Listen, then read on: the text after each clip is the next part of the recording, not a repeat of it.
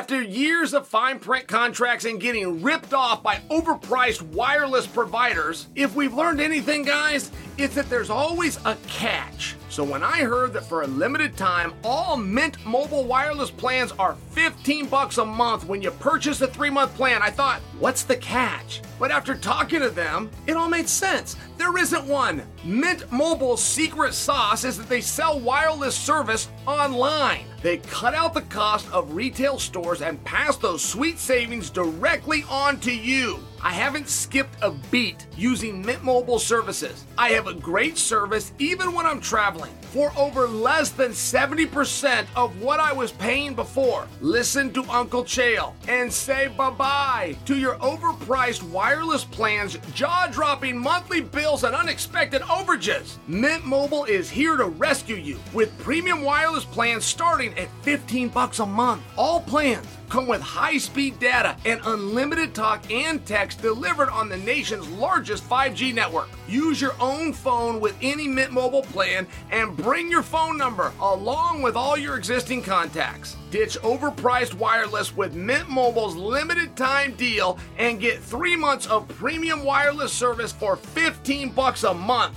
To get this new customer offer and your new 3-month unlimited wireless plan for just 15 bucks a month, go to mintmobile.com slash chael. That's mintmobile.com slash chael. Cut your wireless bill to 15 bucks a month at mintmobile.com slash chael. $45 upfront payment required. That's equivalent to $15 a month. New customers on first three-month plan only. Speed slower above 40 gigabytes on unlimited plan. Additional taxes, fees, and restrictions apply. See Mint Mobile for details. This upcoming concert season will be all about the boots, and Tecovas is your first stop for the best in Western style. And by the way, you don't have to be into the Western look to grab a good looking pair of boots. I recently got a pair of ostrich skin round tip boots, and I wore them with my suit. These boots are so versatile that I can throw them on with a full head to toe suit. And Anthony Smith came right up to me and he's asking me where I got them. Well, I told him the only place to get them, Tecovas. And they have a seasonal limited edition offering. It's right now, this spring and summer, including men's and women's boots, apparel, hats, accessory, and more. My wife just surprised me with the ostrich wallet and a belt for my birthday, in case you've seen me.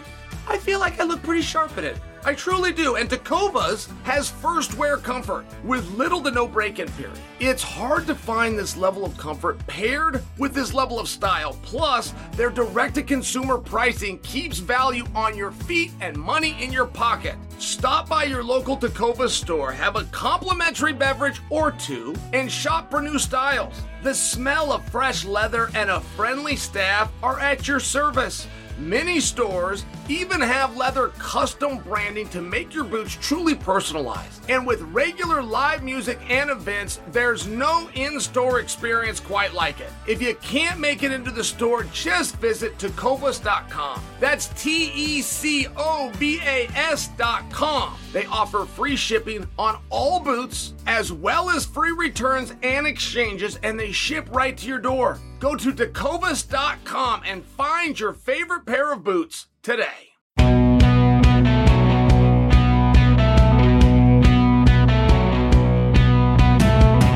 What's happening, guys? Happy Tuesday! And thank you for joining another special episode of You're Welcome. Guys, 281 is over, and my goodness, did it ever deliver! It was right up there with the best card of the year. And coming up on today's show, I'm going to tell you how I feel about Adesanya versus Pereira now that it's over and I've had a few days to think about it. I also want to tell you about a story on Rumble Johnson, who we lost over the weekend and far too soon. Guys, all of that's coming up later in the show. But let's get back to my Saturday night and my immediate thoughts following UFC 281.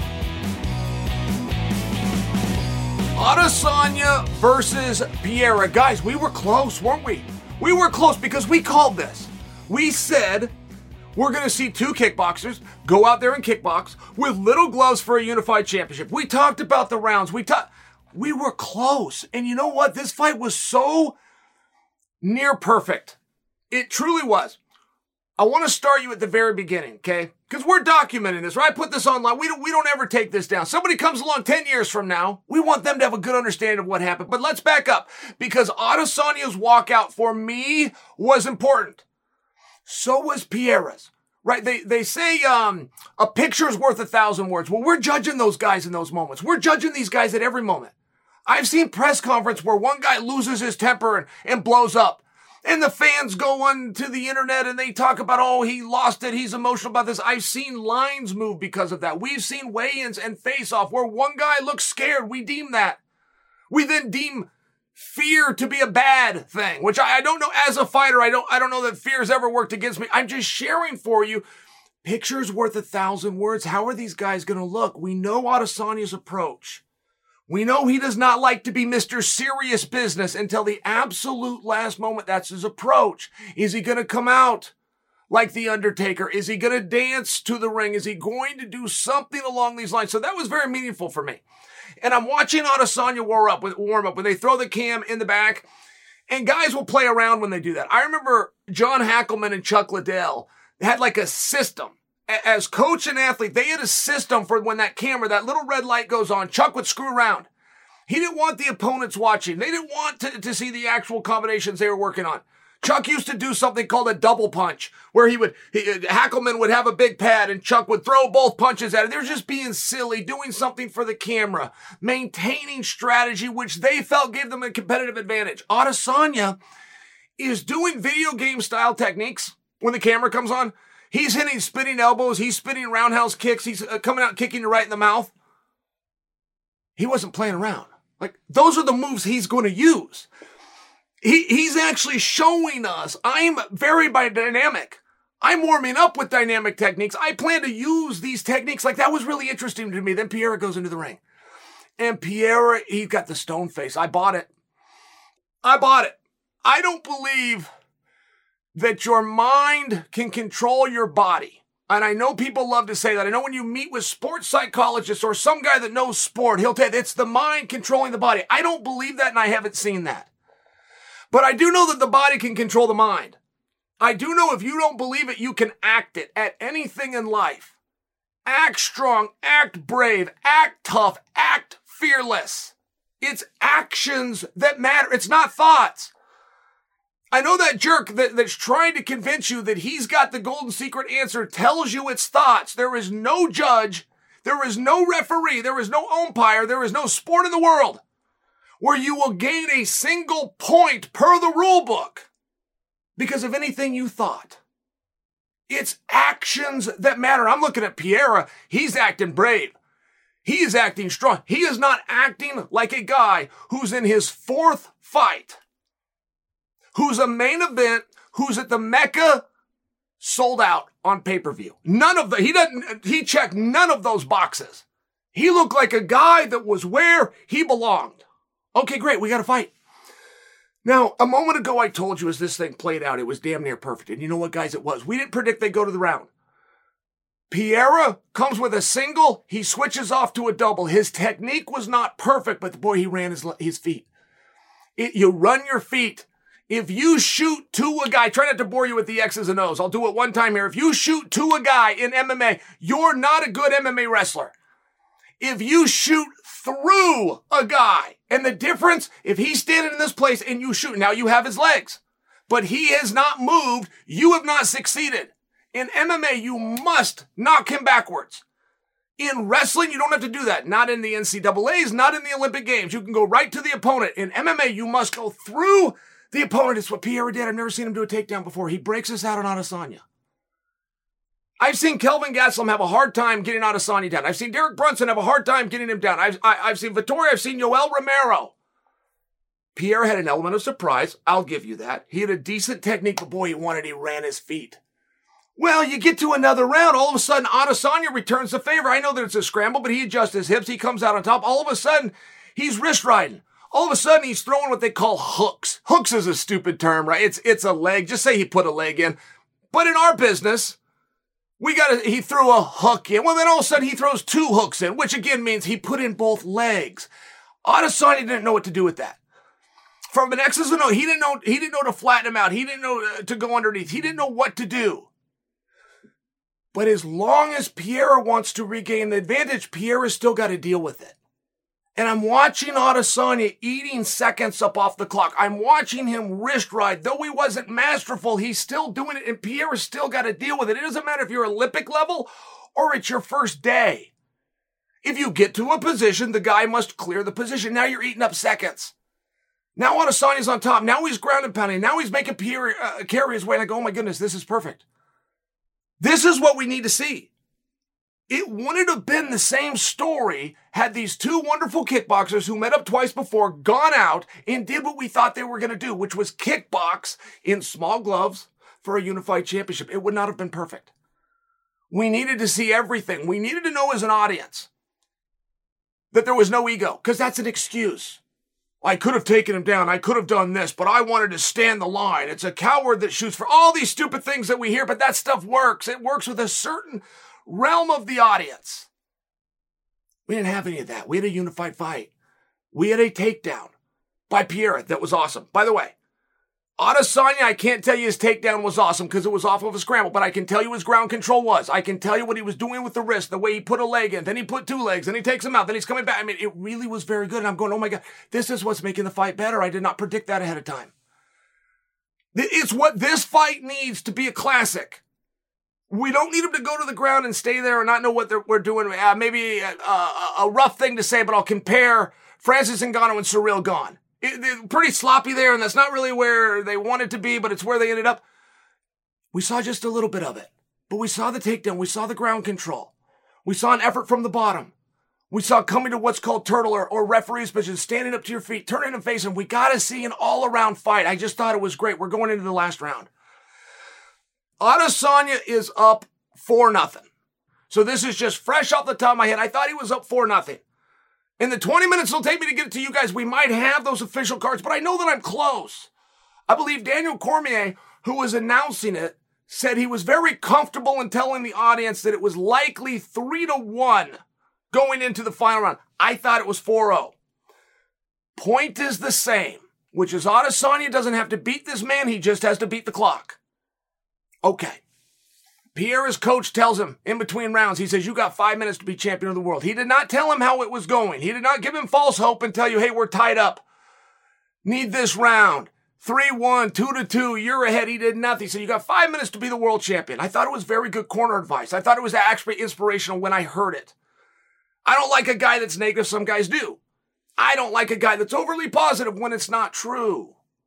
So the coach is finding a positive way to say it and giving his, his athlete, his athlete who's tired, who's fatigued, as little information as he can and hoping that he can register. The coach simply said, you got five minutes to be a world champion. Okay. It is very rare, and I know you guys could cite a hundred examples for me. I'm talking in the grand scheme of the thousands of fights that there's been, there has been a very rare amount and this includes boxing, of fights that are stopped on their feet when the guy doesn't go down. To have a knockout, or more specifically a TKO, from strikes when the opponent is still standing, we can agree is not the norm. Was it an early stoppage? I can't say that. I can't say that at all. And in truth, we won't know. We never know when a stoppage is early. We only know when it's late. We know that we classify them early at times, but we don't know. We don't know until that guy took a couple of extra shots, but it's uncommon. A referee will tell a story. If a guy is getting hurt, if a guy's getting touched up on his feet, the referee will warn him. He will tell him to move. He'll say, I need to see something. Know that that's being heard. Know that that's going to the camera, to the announcers, coming out to the world. A round or two later, if this persists, the referee might even stop it and call the doctor in, but he'll tell a story. This with boom, boom, boom, boom. Now, I have a friend who was there in New York. So the feed is slightly faster than what we get to the world. And I'm talking by seconds, but it, it was long enough that he could send me a text that says, Pereira just TKO'd Izzy. And I have time to say, are you joking?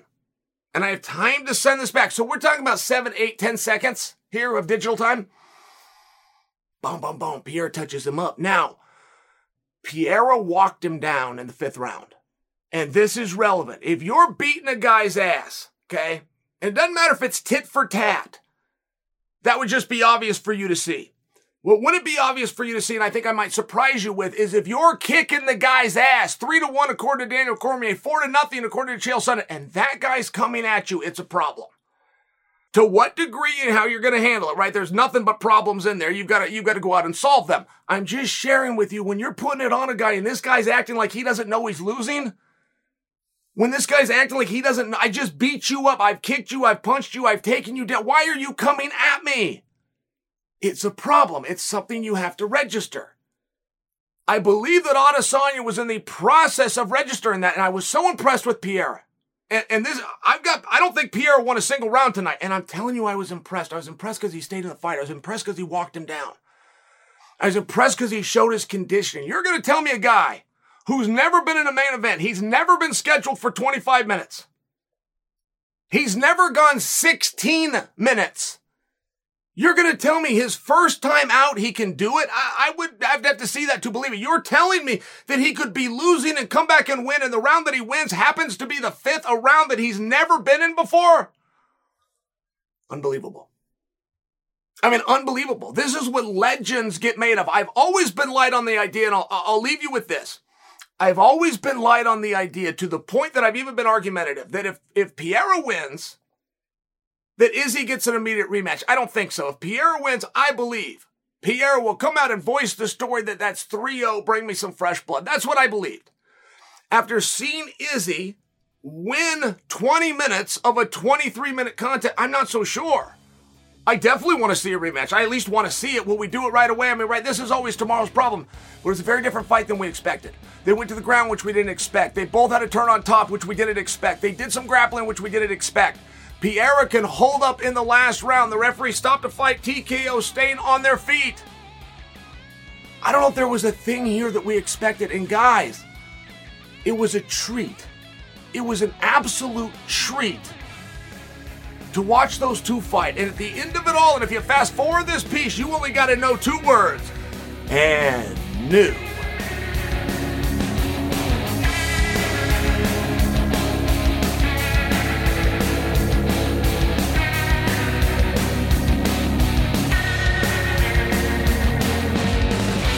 Andy Foster, head of the California State Athletic Commission. Andy Foster is classic for having Zoom meetings. Well, he will invite all sorts of selected members from the community. Everybody will, will tune in. And if you were on this, you'll, you'll see judges up and down that you recognize. You'll see referees up and down that you recognize. And what Andy Foster will do is he will play a round. He will play a round of a fight and he will simply ask his guests who won and why. That's it.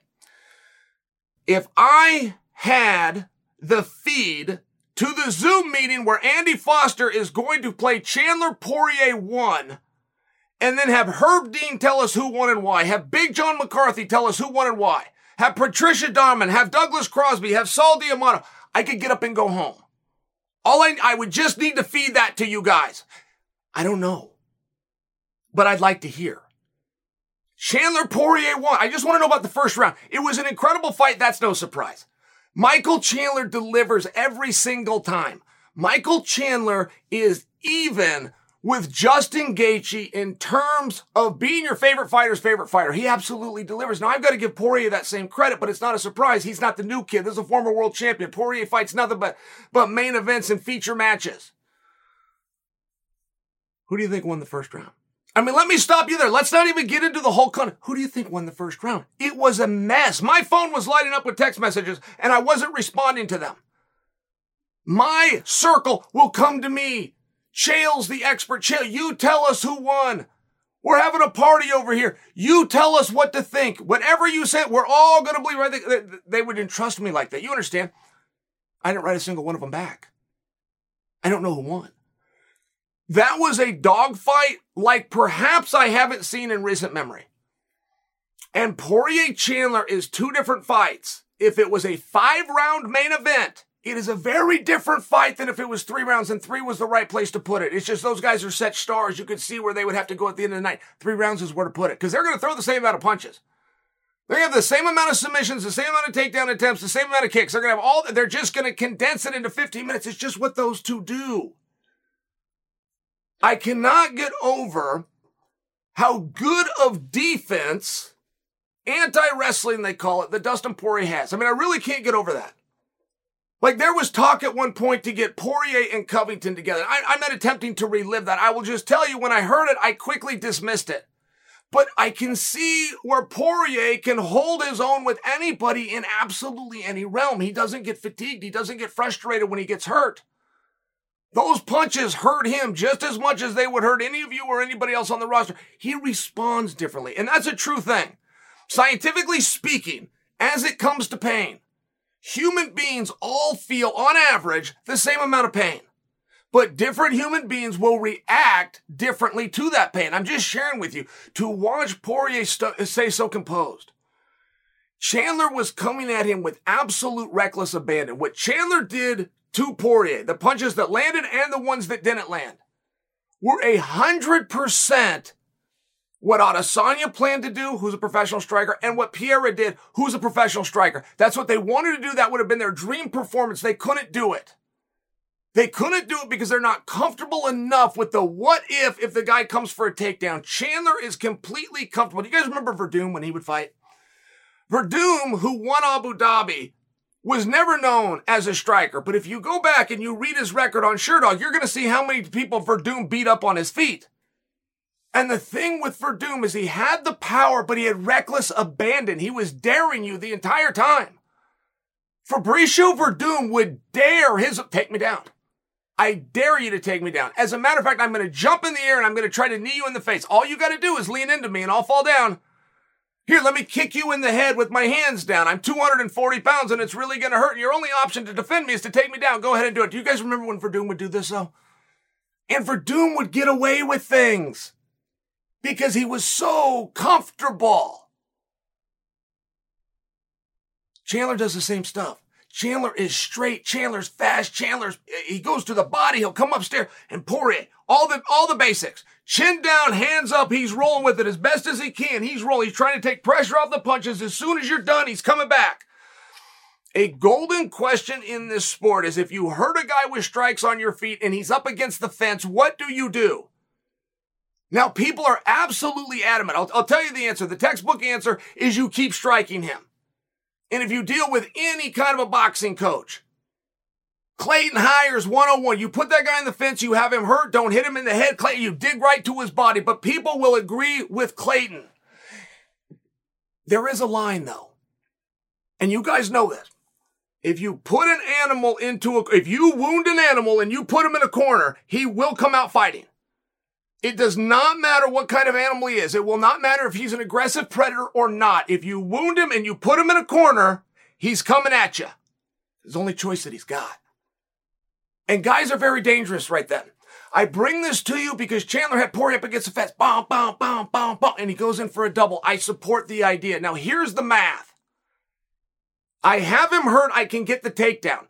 If I get the takedown while he's hurt, I reasonably can assume I'm going to win this round. If I stay on my feet and my, and I trade, I might be able to end the entire contest right now with a victory but he's got an opportunity at his absolute most vulnerable. And if one of those get through, it's going to be the worst shot of the night. That's the math. Chandler winning for the takedown. I bring that to you because I know a lot of people are going to critique that specific position. I supported it. Watching the way Dustin can protect himself, watching the way that Dustin can come out, let's say round two in this case, but put round, round one behind him. Watching the way Dustin can come back and put what happened before behind him as though it never existed. It really is a thing of beauty. I mean, it's truly amazing. And this fight was lost for Chandler. If you want to go back and watch it, but Chandler gets on top, he starts to throw a leg in and Dustin catches. He just puts his hand down and he blocks it. He throws it off and that's what he used for a reversal. But that's what changed this entire fight. I just thought it was awesome. I loved it. I absolutely loved it. It hurt me. I will admit for you, it, it hurt me to see Chandler lose because I know how important a world championship is for him. And I know how much more difficult that path becomes. It's hard enough to start with, right? There's 7 billion men on earth and they'd all like to be world champion, he's down to the final five. It's hard enough without having this kind of defeat. But the one thing that Dustin Poirier wants to do, guys, I don't know that he wants to be world champion. I believe Dustin, and he needs your approval. It's up to you guys. It's not up to it's it's it, you guys will decide. But I want to put it out there. I want to put this out there for Dustin. What he would like to do is to go in that very select few, that very small group of fighter, who isn't about contenderships. It isn't about championships. It's a guy you want to see. And whatever he does, you're in. Nick Diaz lived there. Nate Diaz currently lives there. Conor McGregor lives there. It's a small island. And Dustin would like to be on it. I think he deserves it. He's talked about going to 170 pounds. Guys, he's not talking about going to 170 because he's too lazy to cut to 155 or he's lost the discipline. He's sharing with you to create some parity for him.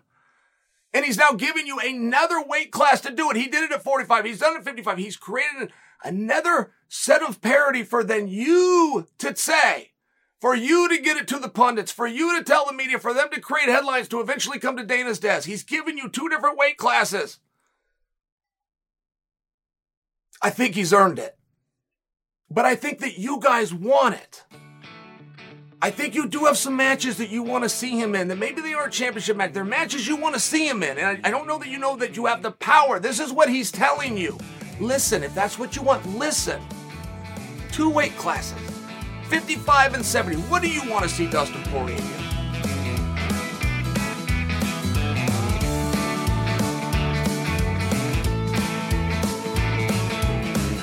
Before we fast forward from UFC 281 reaction to what we got going on with the middleweights, guys, I want to stop and pay tribute to an MMA legend who we lost far too soon over the weekend.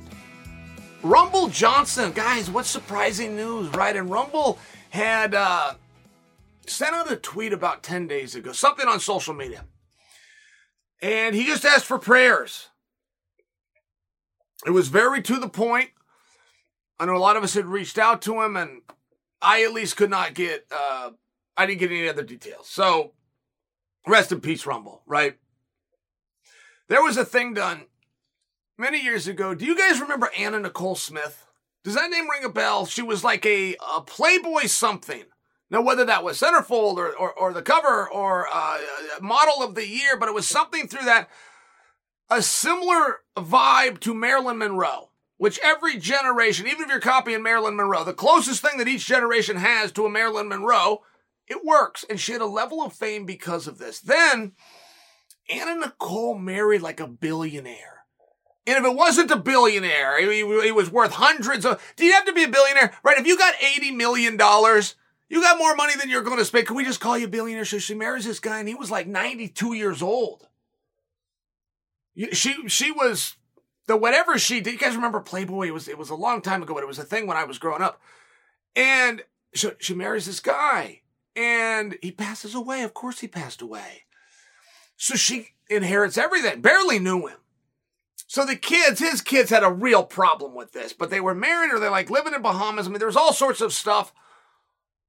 Turns into a whole big national thing. Then Anna Nicole Smith passes away. And I only told you that previous story about her, let you know she was, it, it was kind of a big name at the time. And so this was big news when she had then passed away.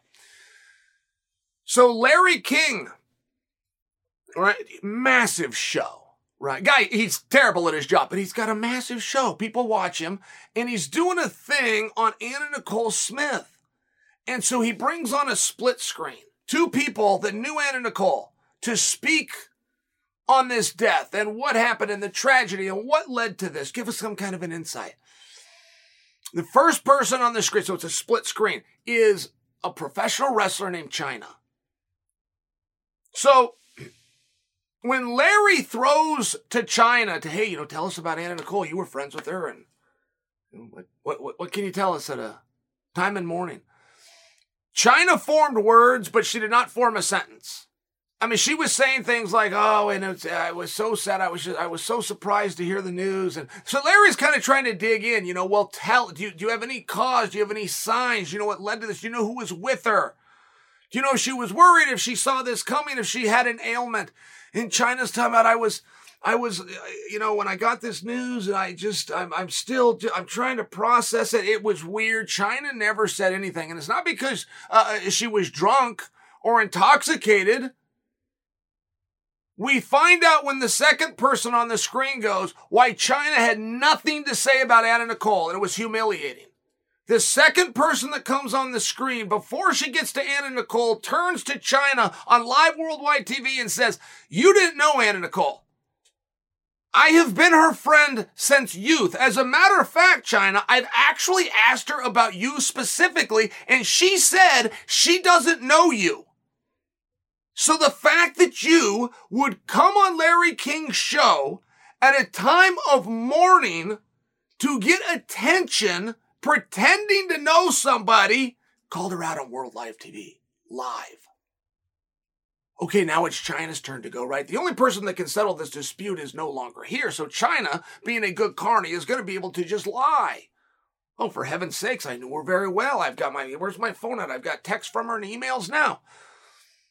Chyna fumbled the response worse than she fumbled when they first threw to her. She didn't, she didn't try to claim it at all.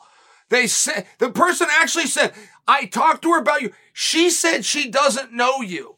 And Chyna's response was, well, I, I, I, I, I this is just such a hard to, Never gets a full sentence out. It's humiliating. I, I, I really was. I mean, all of these years ago, and now it, it, it's R.I.P. Chyna as well, right? But it was it was this humiliating moment. Why do I tell you that story? Because I don't want to make believe for you the way that Chyna did that I was inside track with Rumble. I was a fan. I knew him, and Rumble and I came up together, and we were both with a company called Tap Out. Rumble had called me out one time. He called me out, and I didn't even respond. I didn't even respond. He was too beneath because he was 170 pounds. I was king at 185 pounds. He was 170 pounder. Why, why, why is he calling out us big guys, right? Now I see Rumble before. I mean, he's just a monster. Do you guys remember this about him? He fought at 170 pounds.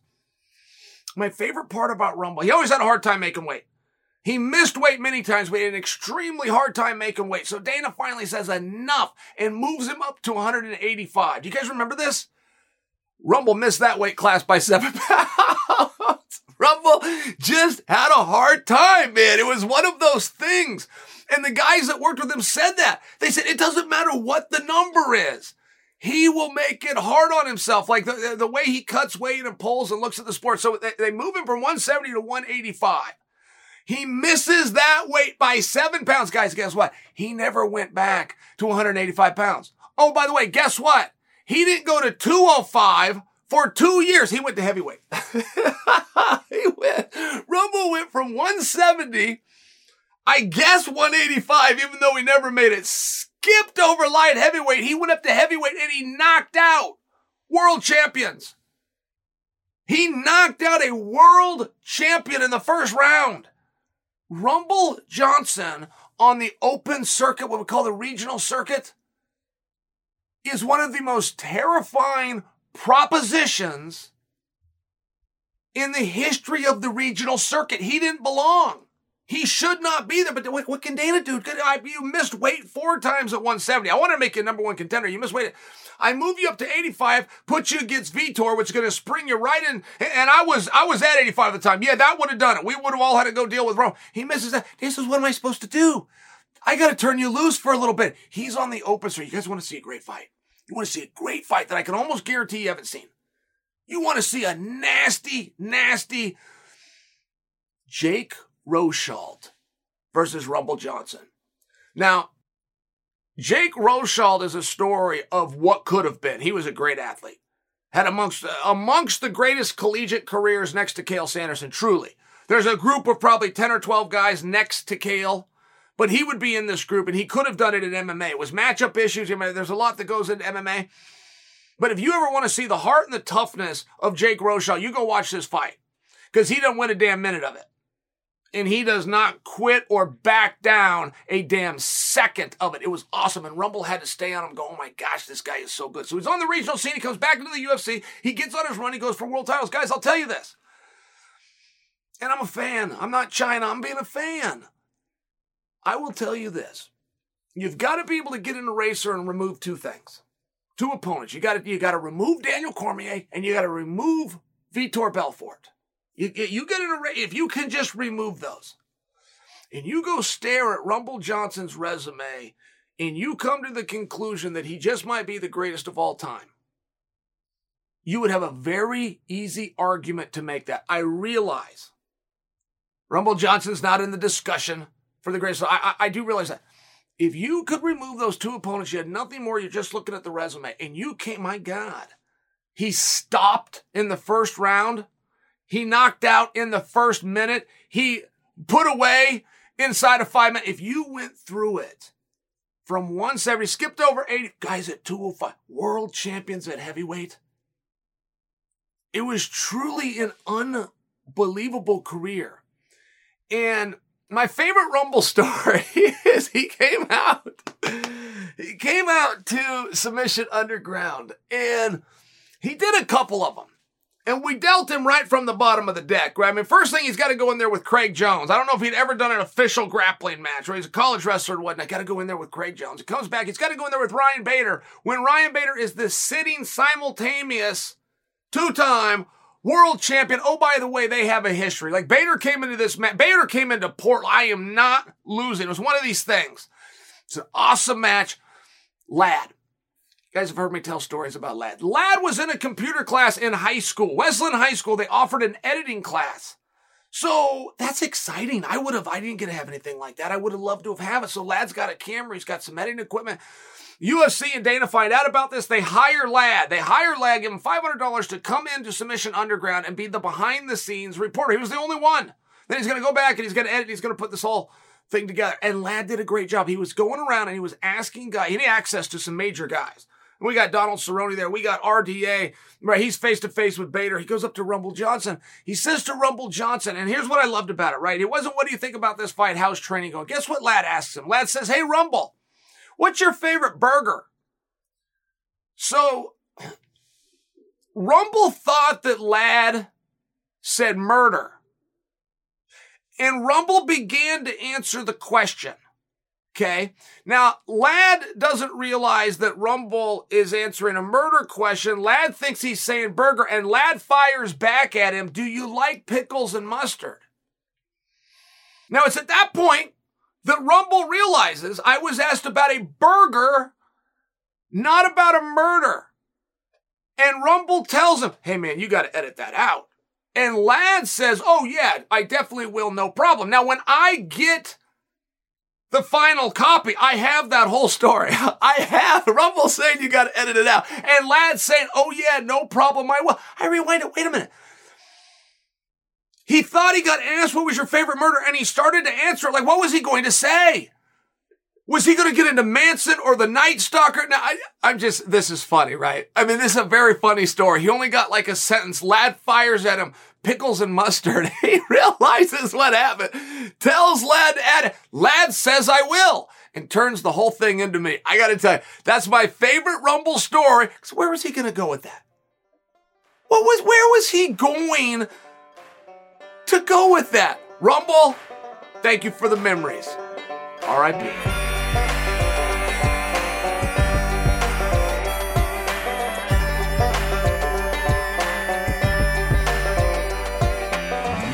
Let's rethink. Adesanya versus Pereira. Guys, there was so much to digest. I mean, there really was. This fight was perfect. Was it perfect, guys?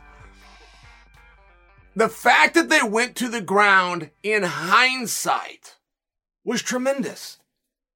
I mean, is this fight's gonna age, right? What's a great fight? What's a big fight? It's not, it's not just the box office that night. It's not just your anticipation or how much you talk about it after the fact. You want to fast forward about three years. Very rare, very rare that three years from now, you would be part of a contest that our culture and community would still, still discuss or still reference. Very rare.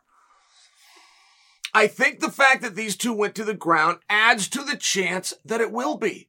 And that groundwork was a street fight. And I'm, I'm only disclosing that because I'm going to talk about they go to the ground. I'm going to talk about the takedowns. I'm going to talk about what they were doing and the wrist rides and the ground and pound. And then I'm going to have some jerk uh, that wants to come in. Like, you remember the jerks when, when Stephen A was doing the workout or Mark Zuckerberg or and they want to tell you it was sloppy and that they're better and that Gordon Ryan would have submitted. I mean, right? You, you hear these kinds of weird things. I, it was a street fight. I admit that. Those takedowns were a street fight. It, that was a, not a matter of technique. That was a matter of who wants it. Izzy wanted that takedown more. Pereira wanted to get up more than Izzy wanted to exert the energy to keep him down. I mean, it was a battle. It was awesome. It was awesome, but it was also important. I really think it was. I think it was important that we saw Pereira get on top, particularly based on an offense that was purposeful by him, that was premeditated, that was set up, that was executed. I think it was important that Adesanya got on top. And I admit it was a scramble situation. It was the turning of the hips. Guys, I thought it was great. I mean, I really did. I don't mean that sequence or go break it down and go watch what they were doing. That fight, man, that was a tussle. The first round, you're going to find out who's a better athlete. Parts of the second round, we're still going to have speed. We're still going to have power. We're still going to have setups. Parts of the second round, not the whole thing.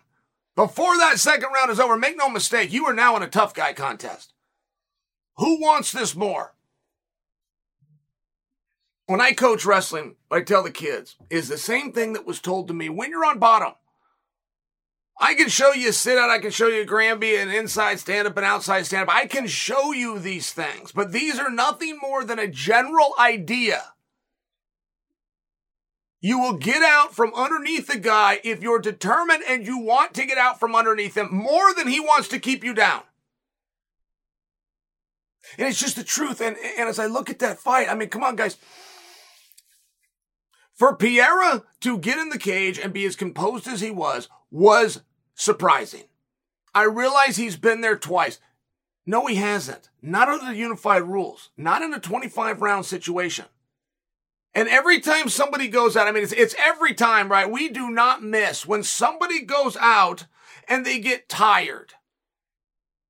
Their cardio couldn't hold up for that night. 100% of the time, we have to hear about their weight cut. They won't even be the ones that say it. The commentary team will put it together for him. And I only tell you that's frustrating because it's a 24 hour weigh in. There's no such thing as the weight cut. I mean, just in all fairness. If you have to compete one hour after you weigh in, we're having a very viable conversation. If you have a night's sleep, this is, this is old news. And I mean distant. This is very old news. But I don't know that anybody had to pull more weight than Pereira. And I think that in of itself is a part of the story that I don't want people to miss. You know, when Daniel Cormier won the world championship at 205 pounds, but he elected to go down there. His Olympic weight was 211. He had not been under 211 since the year 2008. He pulls the weight off. He wins the world championship. The why was beautiful he was teammates with, he was a coach of Cain Velasquez. He didn't want to get in Cain's way. That's your belt. That's your division. I'll go down here. Cain left. Daniel went up, won that belt too. I mean, I'm just sharing for you. That's a very beautiful thing. And make no mistake, yes, Pereira wanted Adesanya. But that's fascinating. He'd already beaten him twice. He follows him to a different sport. He hunts him down.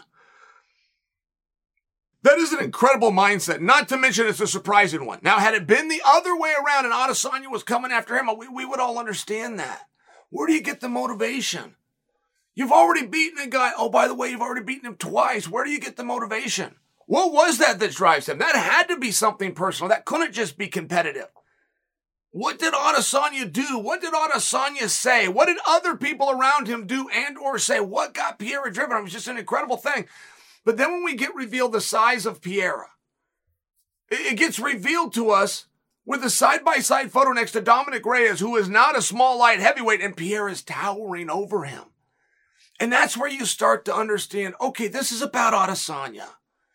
But this is also very in line the way Daniel and Cain react. It's very in line that Pereira is not going to come into the division with Glover.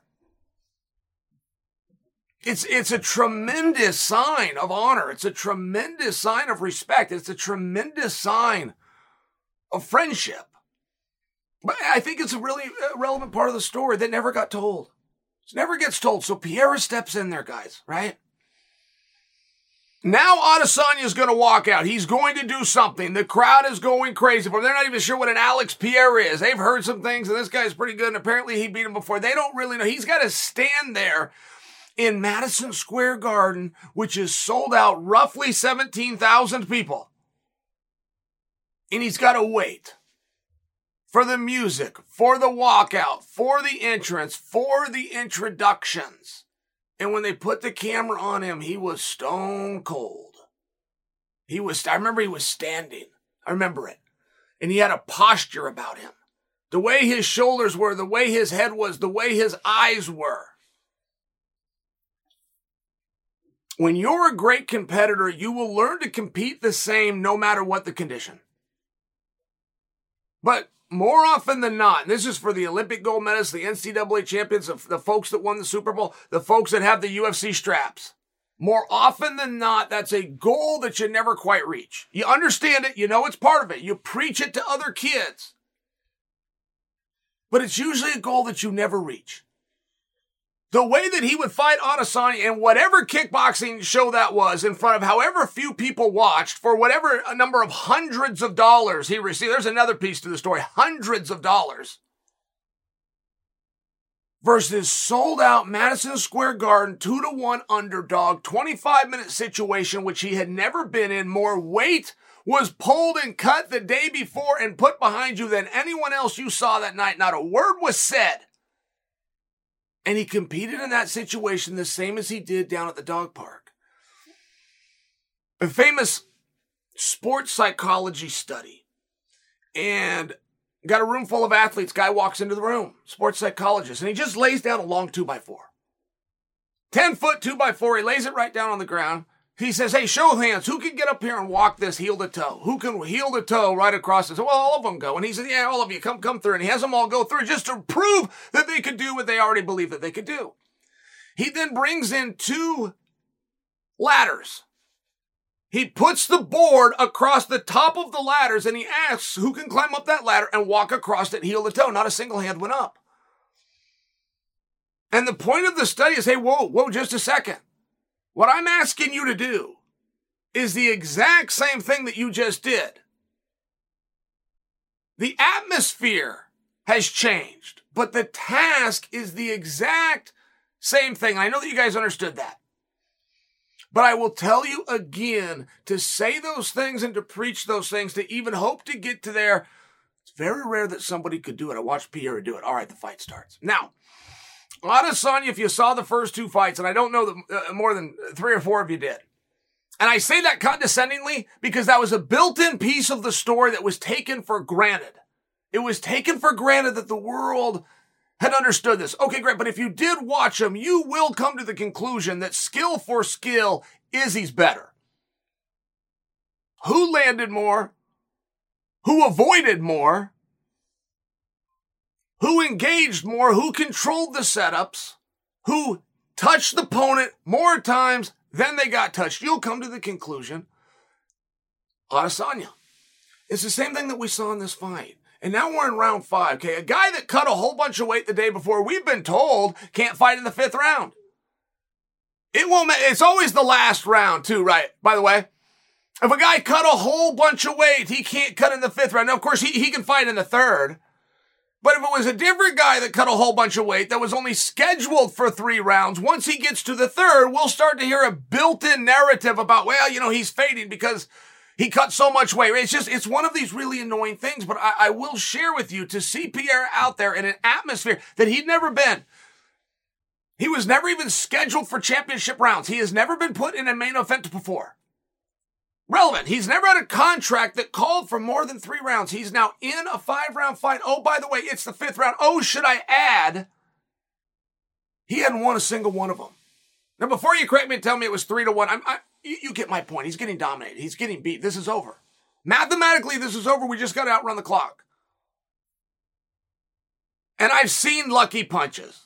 I've seen ones where a, a, guy gets through and then tells you how him and his coaches set that up, tells you how it was worked. I, I don't know why. If I land a lucky shot I will have no problem telling. I, I don't really understand why we have to rework history or where the athlete just has to really tell you, right? The George Foreman, I was setting him up all night to knock him out. Man, you threw a punch and it got through. Shut up. There's nothing wrong with that. It's what dreams are made of. But that's not what this was. He walked him down. Alex Pereira was told in between rounds by his corner man, Glover Teixeira, you must knock him out if you want to win. Very simply. Pereira walked him down. That changes everything to any fifth round setup or knockout you've seen. Everything. It, it, makes everything different about that than the head kick heard around the world by Leon. Pereira walked him down. He went and looked for him. He still had the energy left. He still had the eye of the tiger. He still had competitiveness. He still had power. He still had one more left in him. It was amazing. That's just not the way it works. Not your first time. Not your first time in championship matches. You've never breathed so hard. Your heart's never been pounding out of your chest so hard your whole life. Can't focus on anything. It wouldn't matter what Glover said to him. He's not able to hear him. He, he couldn't process it. He would be sitting there and nodding and just uh, looking for air. But that's not what happened. Matter of fact, the cameras were in the corner. We saw what happened. I quoted Glover because I heard Glover say it, but I also saw Pereira looking at him. Before Glover said, You must knock him out, Pereira asked him the question Do I need to knock him out? That, that is not an awareness that you can have in that moment. Not that deep into a fight, not one that's going the wrong way. Not your goal in your life. It just doesn't work that way. Going into the fifth round, regardless of how it comes, you begin to count your excuses. I'm down by four. I cut too much weight. It was my first time. I beat him twice. If he grabs one, I still get another one just to even scratch. But this is how your mind starts to work. You don't want it to. I'm just sharing for you that it does. He was very composed. Then he walked him down. Now, there's a couple of ways to go out, right? We're doting on Pereira, but come on, this was an amazing moment. There's a couple of ways to go out. And the way that Izzy chose to do it was to question nothing, to offer no excuse. As a matter of fact, they handed him one. They handed him one of early stoppage. I did fear in my heart and I did believe in my mind as soon as that fight was done, we're going to have to hear about that. It was an early stoppage. And they asked Izzy. Izzy said, "Man, I've seen way worse stoppages than that." he said, "I didn't think I didn't think it was a bad stoppage." It's the way he handled that. That's the way a man would handle that. That's the way he handled it. That's a recap of the fight.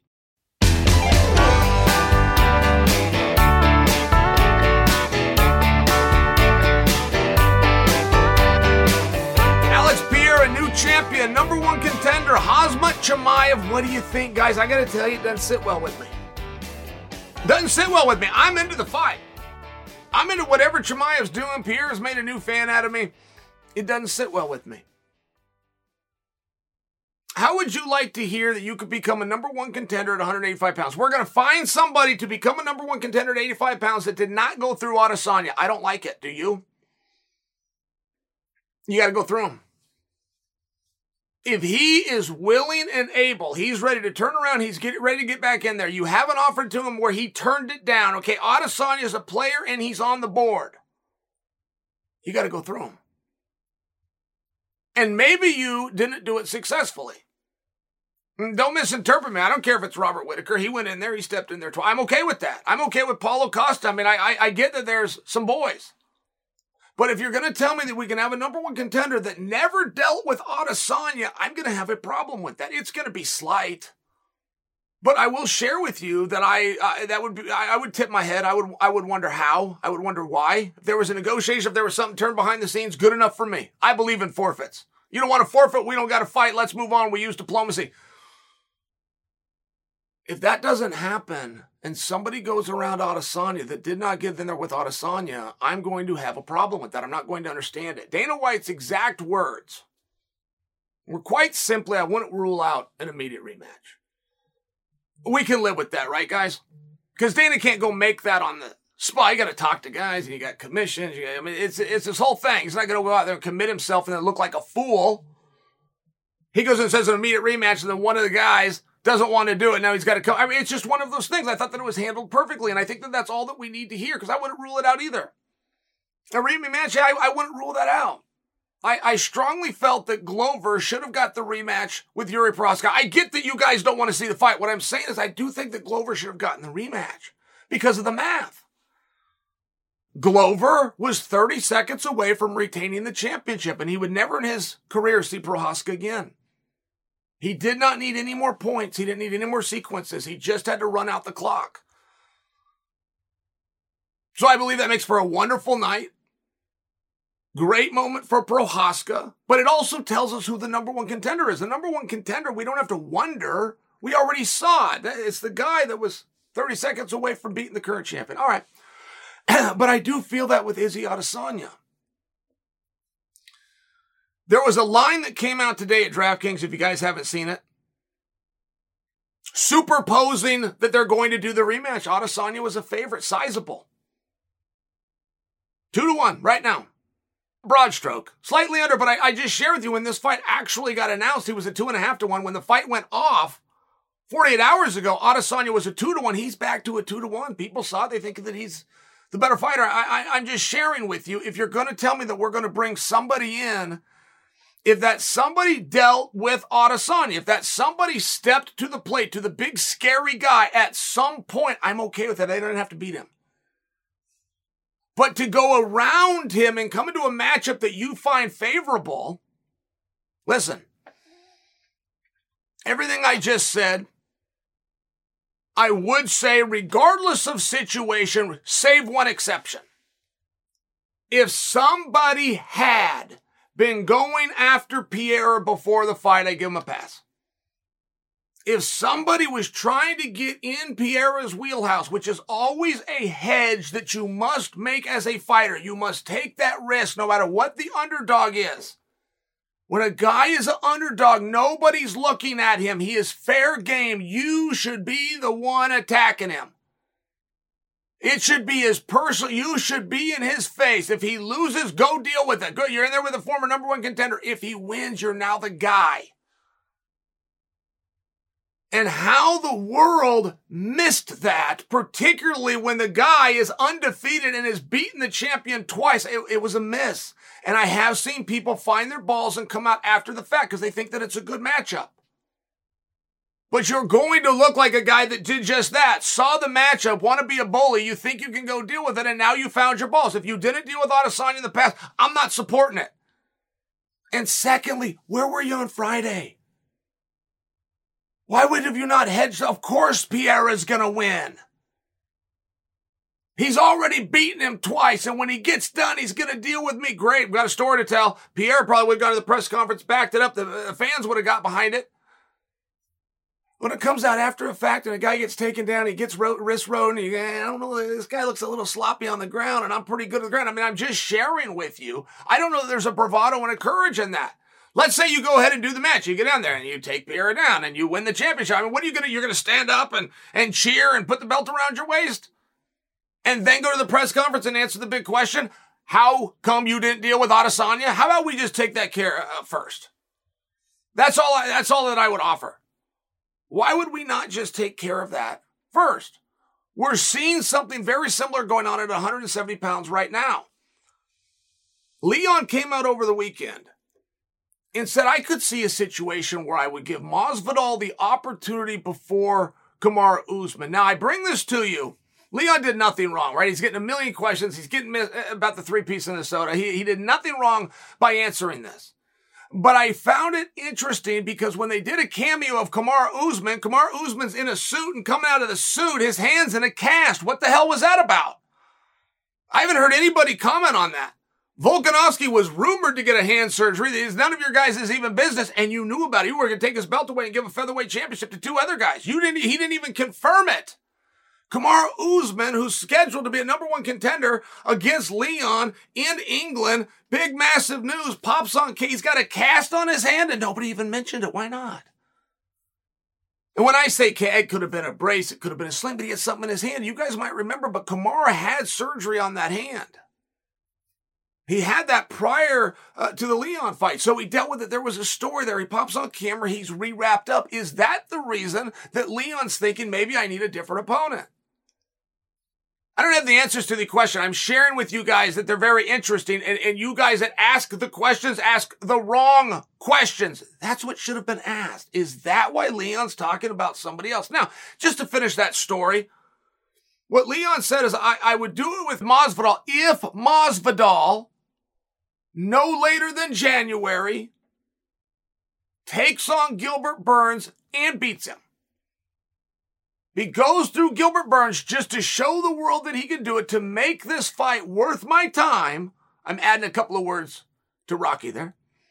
He said I would do it and I could see it in, in front of Usman, which I think ties into the fact that Usman's got something going on with his hand, and I can't prove that beyond a cameo, but somebody should have asked the question. I shouldn't be the one bringing it up right now. There's something very important about dealing with the guy, and I got to I got to tell you that Masvidal's got business with Leon. Leon's got business with Masvidal. We got no problem here. You're a really good grappler, right? I'll use Bo Nickal. Bo Nickal did not do this, but I'll share with you if Bo Nickal goes on social media starts calling out Pereira right now. All good as long as you did it Friday night. You're calling a guy out who got taken down and held there by a kickboxer because you see that as a weakness, right? I saw a bunch of heavyweights do this too.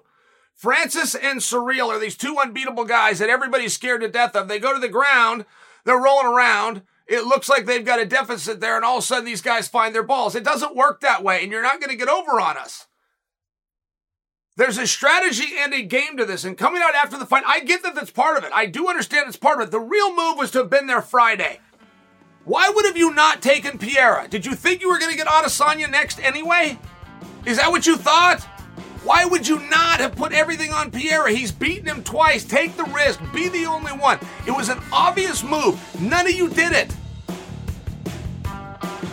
Don't come in now and act like you're Popeye that just ate its spinach.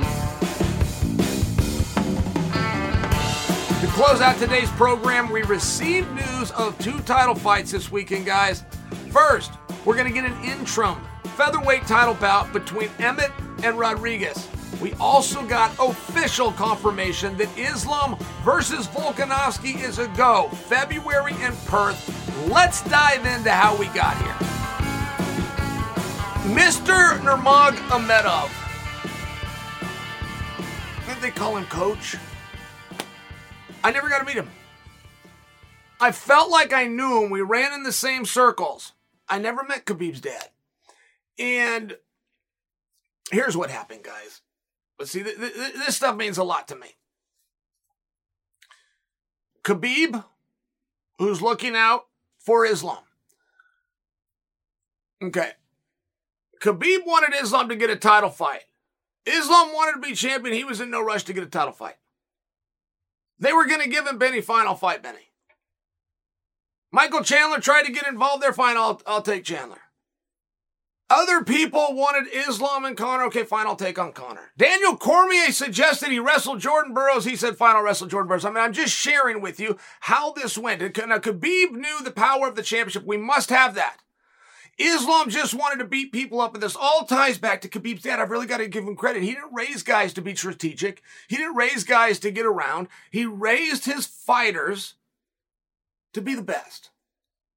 If you're the best, the rest takes care of itself. We understand that, but that isn't a concept that gets lost. As soon as you start getting managers involved that want to tell you what makes sense, right? A manager is going to tell you what makes it. If he understood the business, he'd work on the second floor at the UFC.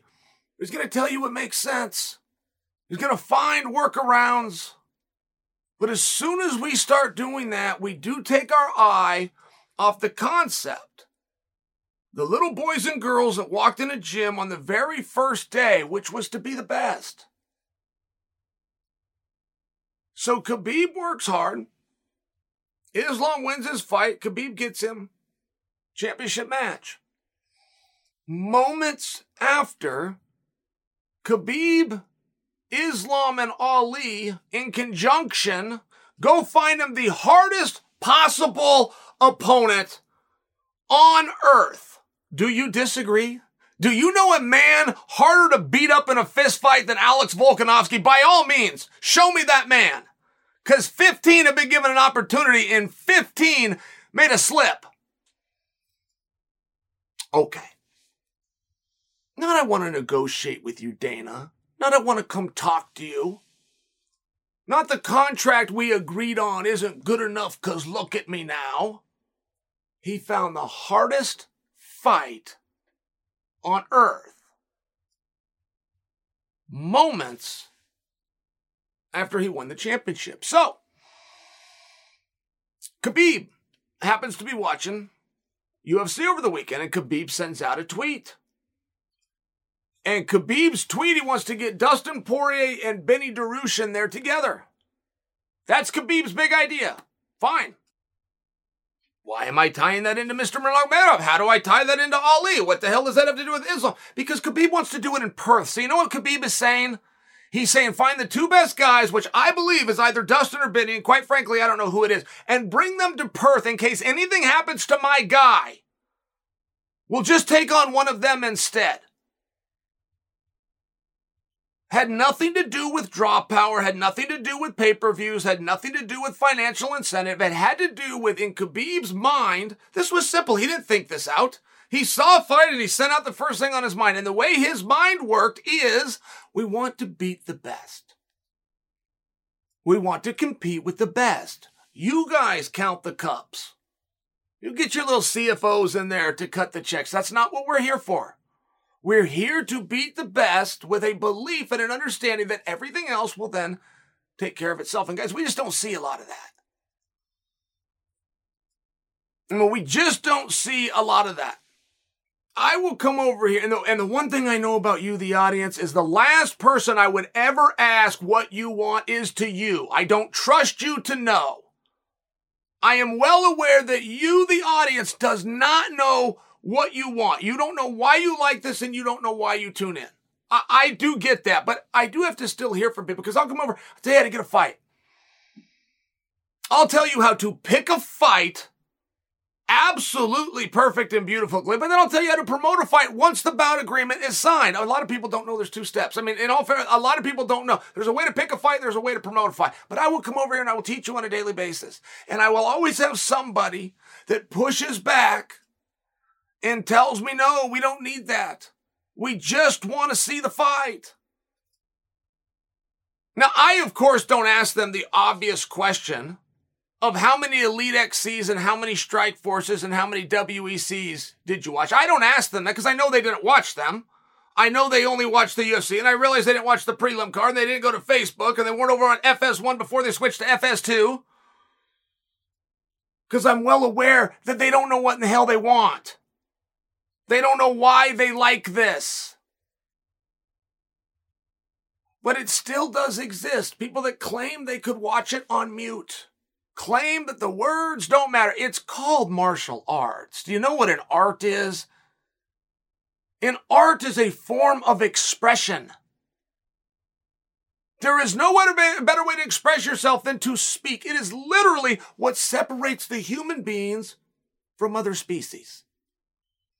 But I have to hear that you don't need to talk. Okay. Do you see why Khabib First off, having his hands absolutely full. He is the number one ranked pound for pound fighter in the world who's never lost, who doesn't have the potential to be a champion, who not once upon a time was a champion, the goddamn champion right now. Volkanovski's the world's champion right now. That's who he has for his young disciple. But he wants to make sure that if anything should happen to Volkanovski, that his disciple have the absolute hardest possible thing. And so he would like Poirier and he would like Benny Buck. Now that would make Khabib happy. This wasn't a behind the scenes so I can get my guy paid. Your guy's already in the main event. He's getting paid. It would make Khabib happy. If Islam have to prepare for the number one guy in the world and know if anything should happen to him, he got the next best thing is a mindset that doesn't exist, guys. It doesn't exist. It was instilled in Khabib. Now, Khabib thinks this is normal. He's watching this piece. What's Chael talking about? Of course, we want to fight the best guys. It, it, that was instilled in him. That was instilled in him by a great man and a great coach. Bruce Lee's gone, but we still talk about him. We still credit him. His skills were garbage. He couldn't fight a lick, but he had philosophies, and they were right. And they held up and they stuck around, and we show him that respect, don't we? But there's not just room in martial arts for the Lees and for the Gracies. There's other philosophies out there. And you put them to test, and they hold up or they don't. Coach Nurmagomedov's philosophies for me as a viewer are amongst the best I've ever witnessed.